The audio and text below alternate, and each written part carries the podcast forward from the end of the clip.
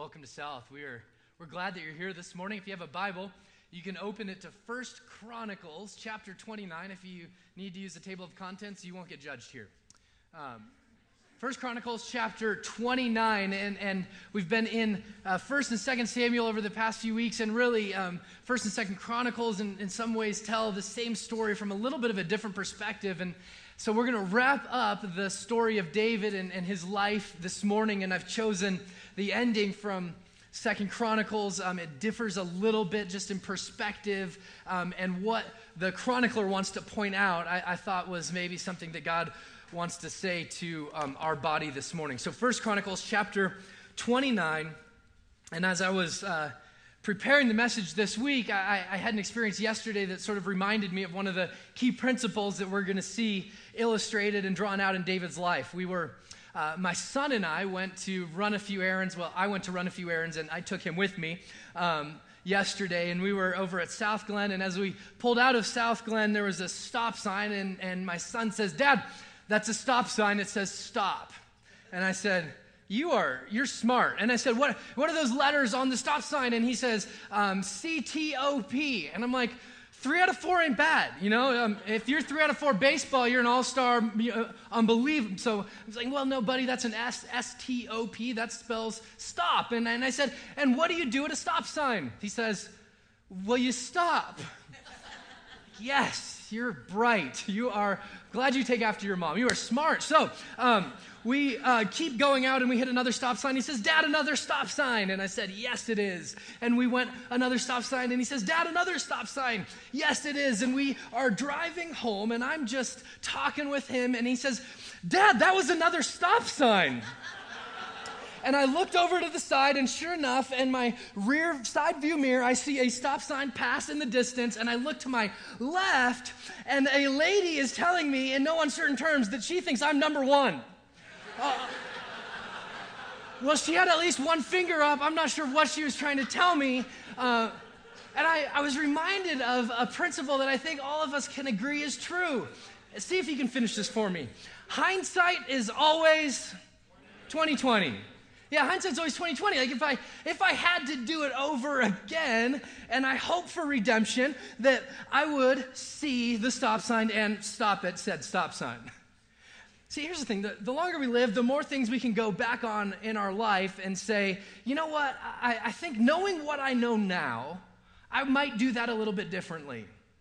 Knowing what I know now, I might approach the way that I handled things differently in that situation, in that relationship, in that job. And, and you see, the longer we live, the more things we have the ability to look back on and say, you know what, I'm not sure I did that quite right. or if I had to do it over again, I would. We're going to encounter David at the end of his life today. And at the end of his life, he's going to take a, a moment and he's going to step back. And he's going to point out some things for us. I'm going to uh, sort of the clarity at the end of his life, this deathbed perspective, this hindsight 2020 vision of the things in his life that really mattered. The things in his life that that made a difference, the things in his life that he forgot for a time and, and, absolutely robbed him of joy, and the things in his life that I think if he had to do it over again, he would do. Isn't it amazing? Towards the end of life, the things that make life worth living sort of come to the forefront, don't they? The things that, that really make life worth living start to have an exclamation point after them as you get closer to having fewer and fewer, fewer and fewer days to live them. That's David. He has this unbelievable clarity about some of the things that shaped and molded his life, in his successes and in his failures. And if you read a few of the chapters that we skipped, you'll see a lot of failure. And he's going to look at today, and I think he's going to say to us if I had to do it over again, here are the things that I would build my life First Chronicles chapter 29. We're going to jump in at verse 1 for a little bit of context and where we'll eventually land in verses 10 through 20. Here's what it says And the king David said to the whole assembly, My son Solomon, whom God has chosen, is young and inexperienced. I mean, so, so Solomon says, Gather around, nation.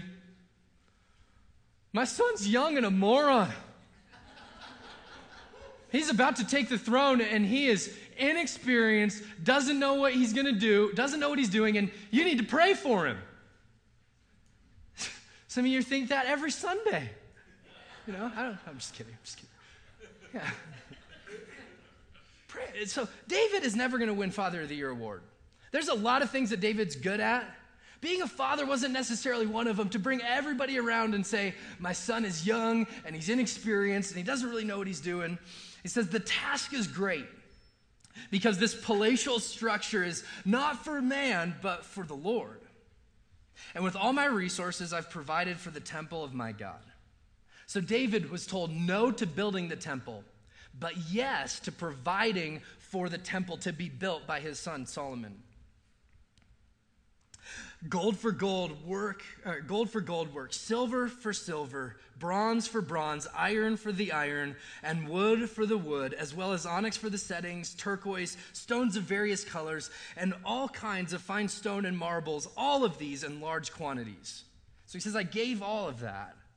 And besides, in my devotion to the temple of my God, I now give my personal treasures of gold and silver for the temple of my God, over and above everything I've provided for this holy temple. 3,000 talents of gold and 7,000 talents of refined silver for the overlaying of the walls of the building, for the gold work and for the silver work, and for all the work to be done by the craftsmen. Now, who is willing to consecrate himself to the Lord? And so at the end of his life, David says, I am going to lavishly give to God.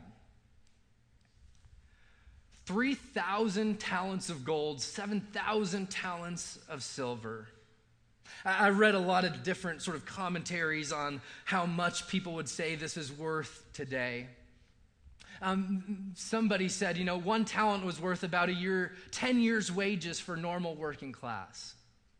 Some people estimated that, that what David gave to the building of the temple would have been the equivalent of somewhere around $5 billion today. A pretty lavish gift. You see, David didn't give out of his treasuries, David gave the whole thing. I mean, he just sort of emptied it and he said, Here, it's for the Lord's work, it's for the building of his temple, which was completely contrary to other kings in his day, who towards the end of their life would say, Build something for me. I want to be remembered. I want to be appreciated. I want you to remember what I've done. And David says, No, I want you to remember what God has done. I want you to remember the way that God has worked. And I want you to have a place, not where you can appreciate me as your king, but him as the true king. Verse 6 continues. And the leaders of the families of the officers of the tribes of Israel, the commanders of the thousands and the commanders of hundreds, and the officials in charge gave the king's work uh, of the king's work gave willingly. If you have a, your own Bible, circle that word willingly. They gave towards the work of the temple of God 5,000 talents and 10,000 darics of gold, 10,000 talents of silver, 8,000 talents of bronze, and 100,000 talents of iron. That's a lot of talents. And who had precious stones gave them to the treasury of the temple of the Lord in the custody of Jehiel the Gershite. And the people, verse 9, the people, catch this, rejoiced at the willing response of their leaders, for they'd given freely and wholeheartedly to the Lord. David also rejoiced greatly. This word wholeheartedly here um, is is, literally um, two words put together in the Hebrew um, shalom heartedly, um, full heartedly, peace heartedly, complete heartedly that they engage in this endeavor of giving a lot of their possessions to the building of the temple with great joy. And there's this one word in there that just sort of catches my heart. Uh, it says, The people rejoiced at the willing response of the leaders. The willing response. And I'm reminded that you and I, we have, we have two sort of choices as we approach God. We have two choices. We can either do things out of duty or we can do things out of response. You see, what David does not say at the end of his life is, I'm going to give all these things and I'm going to do all these things and I'm going to be generous because I should. I don't know about you, but I, am sort of, the, the, shoulds and the oughts that Christianity oftentimes gets turned into are, are just sickening sometimes. Because they're, they're so shallow compared to the depths that God invites us to. We should read our Bible. We should pray. We should give. We should serve. And it's this like begrudging submission to this set of ideals that we really don't believe. But what David does as he looks back on his life is he says, listen, my, my generosity, my giving isn't because I should. It's because I know a God who gave way more to me over the course of my life than I could ever give back to him, even if I emptied my whole treasury for him. And here's the thing I, I, think one of the things that comes into clarity for David as he enters the last few days of his life is this is a clarity of God's goodness to you and to me moves us from obligation to joyful response. Moves us from feeling like we have to do things to, as the people give, some of them probably everything that they had, to freely, wholeheartedly, joyfully. So let me ask you a question at the onset here. Would you say that that characterizes your life? Is that part of the, the ethos of who you are, your, your character, and the core of your very being? That, that what you do, quote unquote, for God is ultimately simply a response to what God has done already for you? I think that's where David lands as he stands or maybe sits or lays on his bed, knowing that his days are few. What he does is he says to God, God, it's simply a response.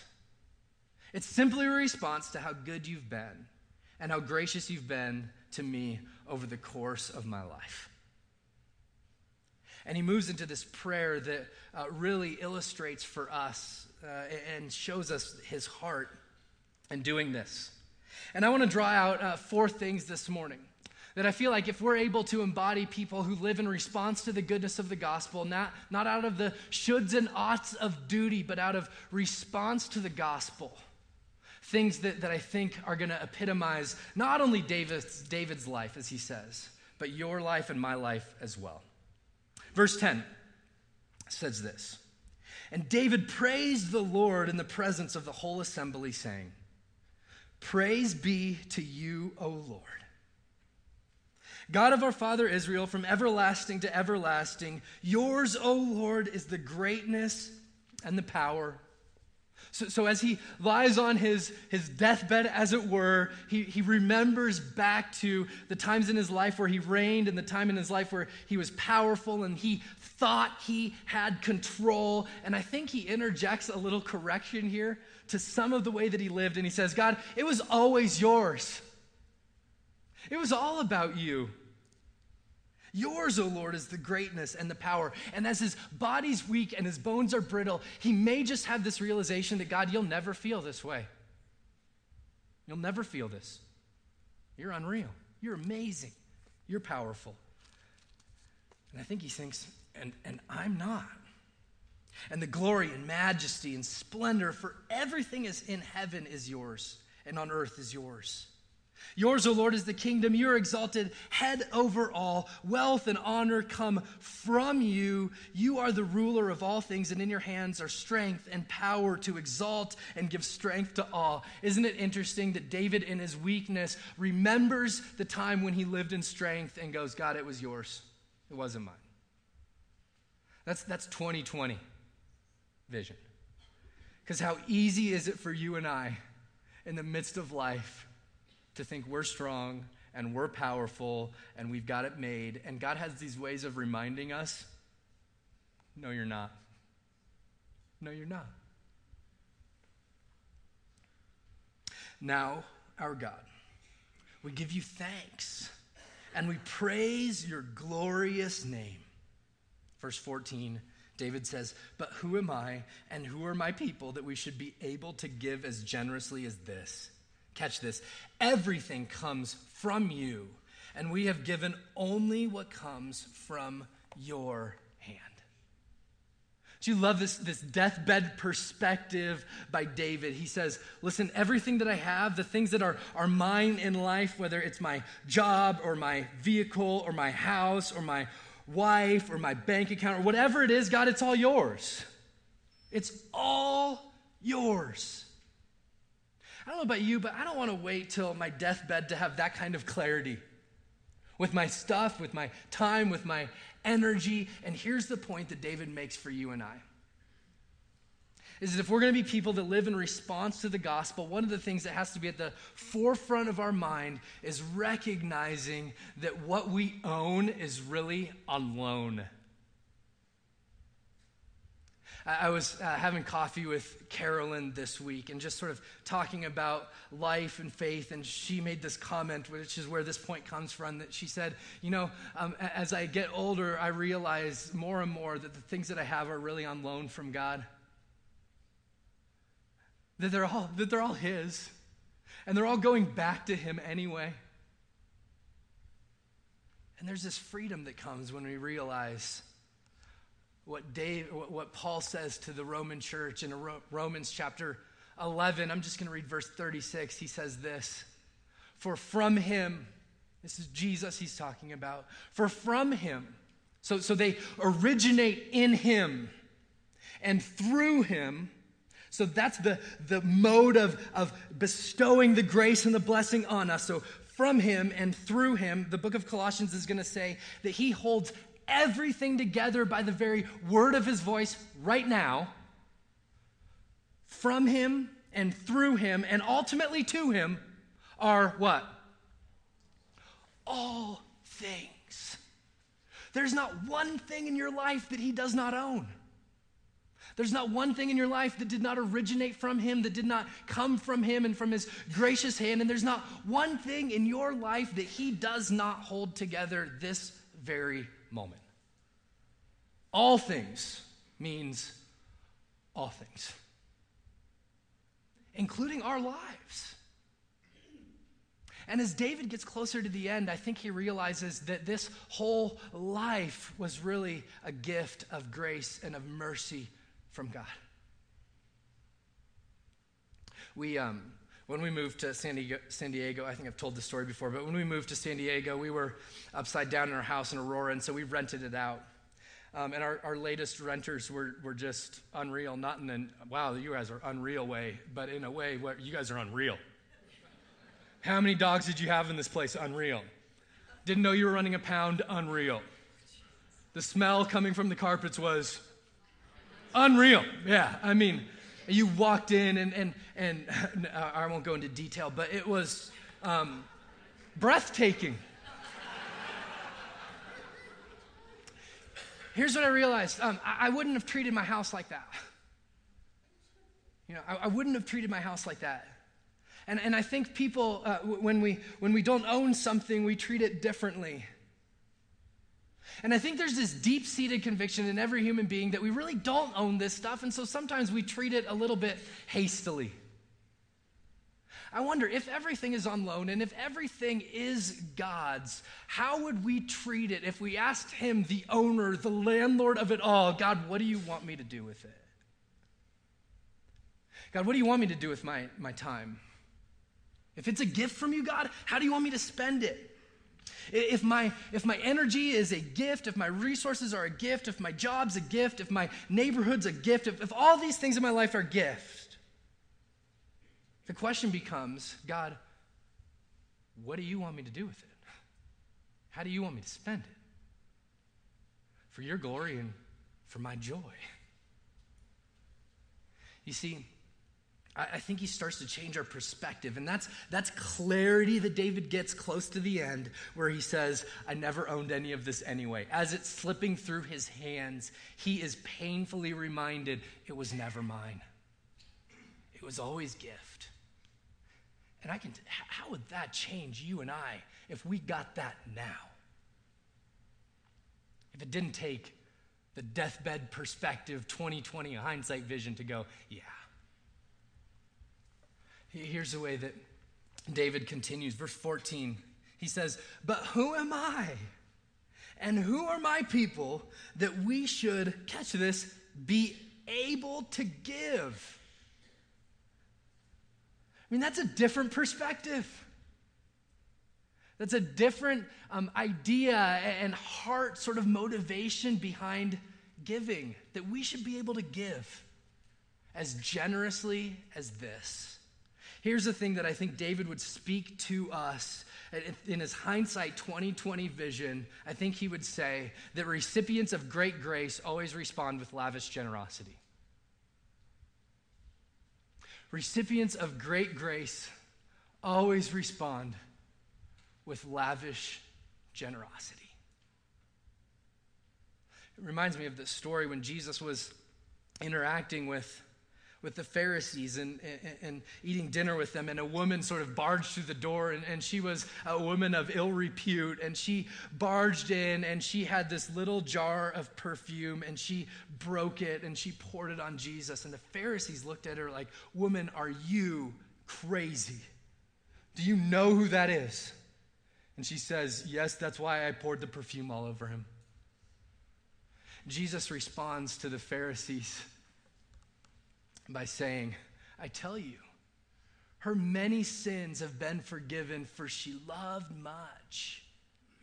But he who has been forgiven little loves little. You see, those who receive great grace respond, always respond with lavish generosity. That's what Jesus points out. She knows who she is and she knows what she's done and she knows what she deserves, but she also knows what I've, in my grace, done for her. And so it changed her life. It lit her life up. And so, Pharisees, you want to look on and say that's not culturally acceptable. And Jesus says it is absolutely acceptable. When you encounter grace, it changes you. It changes you. And you give and you give without counting the cost, and you give sometimes without even knowing. I love the way that the commentator William Barclay writes it. He says this If love is true, there must always be a certain extravagance in it. It does not nicely calculate the less or more. It's not concerned to see how little it can decently give. If it gave all it had, the gift would still be too little. There's a recklessness in love which refuses to count the cost. I think you see David in, in, in his clarity of having only a few days left to live saying, Yes, that's true. And, and I want to love my God lavishly, he says. Lavishly generously, not out of oughts and shoulds and duty, but out of grace and response to the goodness of how good God has already been to me. Listen to the way Paul writes it to the Corinthian church. He says this And now, brothers, we want you to know about the grace that God has given. Isn't that interesting? He's like, hey, hey, God has given great grace to the Macedonian churches out of the most severe trial, their overflowing joy and extreme and their extreme poverty welled up in rich generosity. Those are oxymorons, aren't they? In verse 9, he says, For you know the grace of our Lord Jesus Christ, that though he was rich, yet for our sakes he became poor, so that you, through your poverty, might become rich. I wonder how many of you need to hear that this morning that God has been ridiculously, abundantly, unbelievably good to you. The way to know if you really believe it. Here's this. Just look up at me for a second. The way to know if you really believe it is if we are generous people. I'm not talking about your money, I- I'm talking about you holistically, with your time, with your energy, with your thoughts, with your investment in people. Are you generous? You see, I think what David puts his finger on at the end of his life is when the gospel gets in us, it always gets out of us. Not because we try really hard,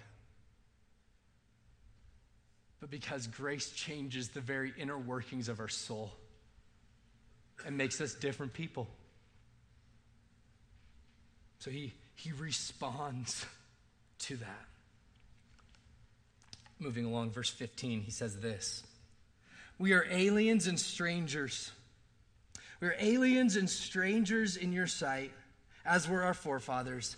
Our days on earth are like a shadow without hope. So here's what he's saying. Here's what David steps back, and as he's getting close to the end of his life, here's what he says All right, my 2020 vision, looking back, here's what I now realize and now recognize is that all along I was going to meet this day somehow, some way. Is with his comment, without hope means that, that 10 out of 10 people die.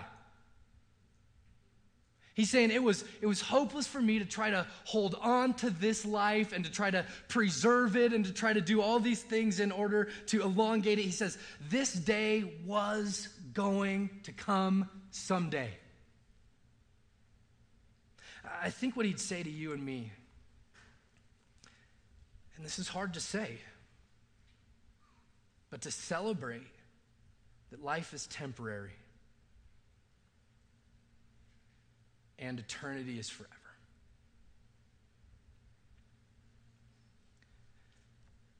There's this recognition in David. My days were numbered. Long before I came to be, the psalmist writes, my days were, were numbered. God, you knew them. And I'm not saying you shouldn't eat healthy and avoid fast food and go organic and do all the things we do. I'm not saying that. But what I am saying is that in the midst of that, realize that one day you won't be here. One day, like David, at the end of his life, we will breathe our last breath. Here's the way that psalm that we began with in the morning says it Psalm 90, verse 12. Uh, it's actually Moses who writes this Teach us to number our days aright. God, remind us that we're going to die someday. That's what he says. Remind us that we will not be here because isn't it easy to just keep thinking that we have eternity in this body in this place and so we spend our time in a way that reflects the fact that we really don't believe that often because if I believed that my days were numbered, if I really understood that, I would do things a little bit differently. And he says, that we might gain a heart of wisdom. So here's what Moses just said. When we remember that someday we won't be here, we live here differently, and we live here in a way that actually allows us to walk in the ways of God better. Better. So let me point out, I think there's three things that happen when we gain a heart of wisdom by recognizing that our days are numbered. One, we have the freedom to enjoy life. Ironically, knowing that your days are numbered gives you the freedom to actually enjoy life. Because you can either spend your time trying to preserve your life or you can spend your time living your life. But the more we try to hold onto this life and suck it dry, ironically, the less joy we actually find in this life. Let me give you an example. We, uh, a few friends of mine and I had a, um, a ski pass over uh, a few of our years in college. And so I, I have no shame in admitting I'm a fair weather skier. So we would go up and we would get first tracks and we would hit the slopes early when it wasn't all that windy yet. And we would enjoy the better half of the day from like 8 to 1. And we would ski hard and we would enjoy it. And then we would go home because we had a pass. And we knew, we knew we were going to be able to come back tomorrow or the next weekend or whenever. If you've ever taken your kids to an amusement park, if you've gone to Disneyland with your kids, you know this principle. Right? I mean, it's we spend $100 per person on this day and you will enjoy it. Right? Everybody here is going to have the time of their life because this cost a fortune. Now, get having fun already. Right? And you're like, everybody's melting down. And you're like, no, we will stay till this closes. We will be the last one on the rides because it costs a ton. And there's a, isn't there a, a, freedom in knowing if you have a past, then you just get to go and enjoy it for as long as you enjoy it, and then you get to leave. I think God would say to you, hey, hey, hey, hey eternity. It's forever. And one day this life will come to a close, but the perspective you have on what comes next is what allows you to receive that open handedly as a part of your humanity and say back to God, now, I'm not going to try to just preserve my life, but I'm going to enjoy it and I'm going to live it. I think that's one thing that happens. I, I think, secondly, we get a clarity of priorities. A clarity in our priorities. The wisdom that comes from numbering our days um, allows us to have a clarity of the things in life that really matter. Here's why you will never meet somebody on their deathbed who says, You know what? I wish I had a bigger house. You know what? I wish I drove a nicer car. You know what? I wish. I wish I would have worked a few more hours. You never get that.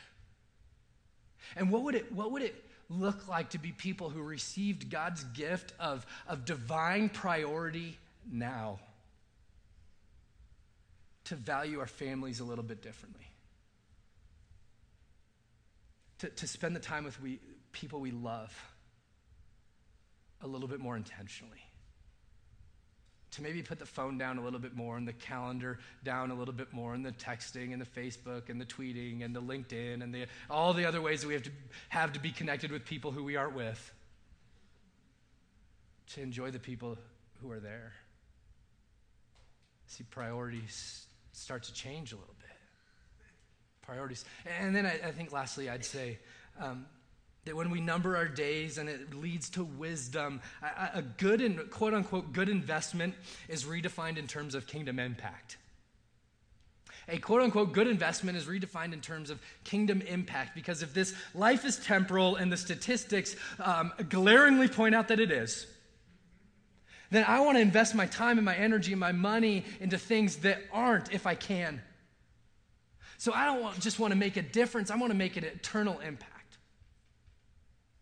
I think that's what it means to, to number our days. To know, God, someday we'll meet you face to face. For some of us, it's, it's, it's going to be closer than we think. How do we live in a way that reflects the reality that our days are numbered? See, because that, that 2020 vision that David gets as he gets closer to this has the ability to change the way that you live today and the way that I live today. verse 18. He says this O Lord God of our fathers, Abraham and Isaac and Israel, keep this desire in the hearts of your people forever and keep their hearts loyal to you. Isn't that a great prayer?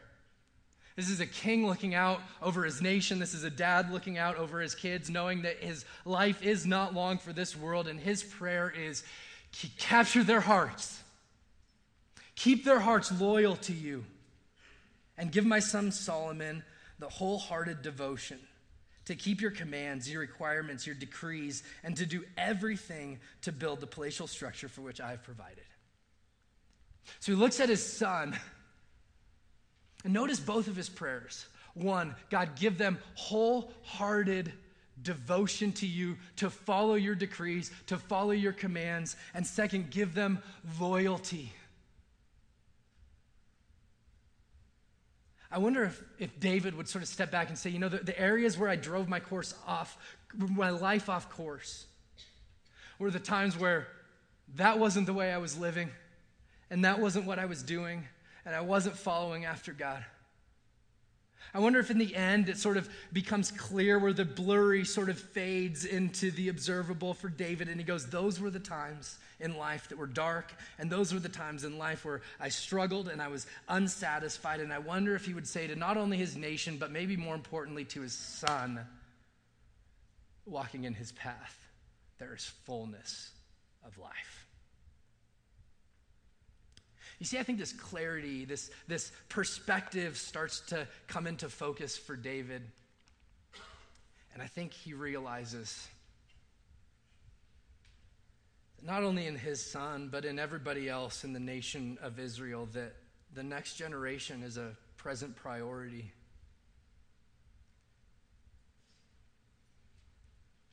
See, if it's true, and, and, and here's the thing it is, that you will not be here someday, then the way that we invest our lives in the next generation coming up is of paramount importance is a parent. It's, it's not something that we relegate to children's ministry and Janet has to take care of that and, and we relegate it to student ministry and, and Chris has to take care of that and young adult ministry and Brandon runs that. It's a investment on our church level, corporate level, all level. The next generation is not a future priority, it's a current priority for us. It's a current priority for us. And our prayer all across the board in every single level of ministry, no matter where it's at, is God, capture their hearts. May they be loyal to you, and may their devotion to you be unwavering for your glory and for their joy. I mean, that's our prayer as a church. That's our prayer as a church. And I'm going to conclude with this. If it's, if it's true, I think there's a few things that we need to embody to make it a present priority. One, I think we need to be, be willing to share our stories. And here's the thing here's the thing the next generation doesn't so much need to hear the story about how you were awesome. This is just like mentoring in two minutes. They don't need to hear how you're awesome. They need to hear how you failed and how God's grace was enough. You can mix in a few you were awesome stories too. They need to hear God was sufficient for me in this. He was enough for me in this, and He's going to be good to you regardless of what comes at you in life. We need to share our stories. We need to, to value and input, value the input and perspective of the next generation. We may sing some songs here that you don't connect with. We may sing some songs here that I don't connect with. My hope is that we sing songs that you do connect with, but my hope also is that your grandkids connect with them and your children. And so we're, we're going to be willing, because we believe that the next generation is a present priority, to deviate from, from our um, desires and from our preferences a little bit to say we're going to embody this value of creating a ripple effect through the next generation. Finally, we're going to create space for their leadership. And they're going to mess up. And we're going to pick them up and cheer them on and say, the kingdom is worth it. God is good. His grace is in this. Keep moving forward. Keep going. You can do this. Why? Because the next generation isn't a, a future idea or investment, it's a present priority, guys. David, I think, gets this on the, at the end of his life, and I wonder if there's thought, this thought in the back of his mind where he thinks, I should have invited Solomon in a little bit more. I should have shown him a little bit more about what it looks like and what it means to be king. I should have been a, a better father. I should have uh, done all of these things because in this moment, I think he realizes I'm handing this baton off, but I want to hand it off to trustworthy hands where people who can take it and run with it way further than we ever could. That's my prayer. My prayer for you and I is pretty simple. It's pretty simple. It's that we wouldn't wait till our deathbed to have 2020 clarity, vision of what God invites us to. But that we might be people who live with a perspective of an open hand, that the things that we have are really just on loan from God that it might cause us to be absolutely, wholeheartedly, joyfully generous people. That we might realize that this life is fleeting no matter how hard we try to hold on to it. That we might realize that someday this life will pass away for us and that our, our priority would be investing in the next generation to carry on the good news of the gospel. That's, that's deathbed 2020 vision that my hope is trickles over into our lives before we die. Today. That's my prayer, is that it influences us today. You see, the irony is that David, King David, inspires his people by being a king who gives lavishly they look at him and they, they're just, they're taken back and they, like David, give in response to the goodness and grace of God. But here's the thing you have a better king. You have, a, you have a different king. You have a better king. You have a king who doesn't just show you how to give, he demonstrates giving his everything.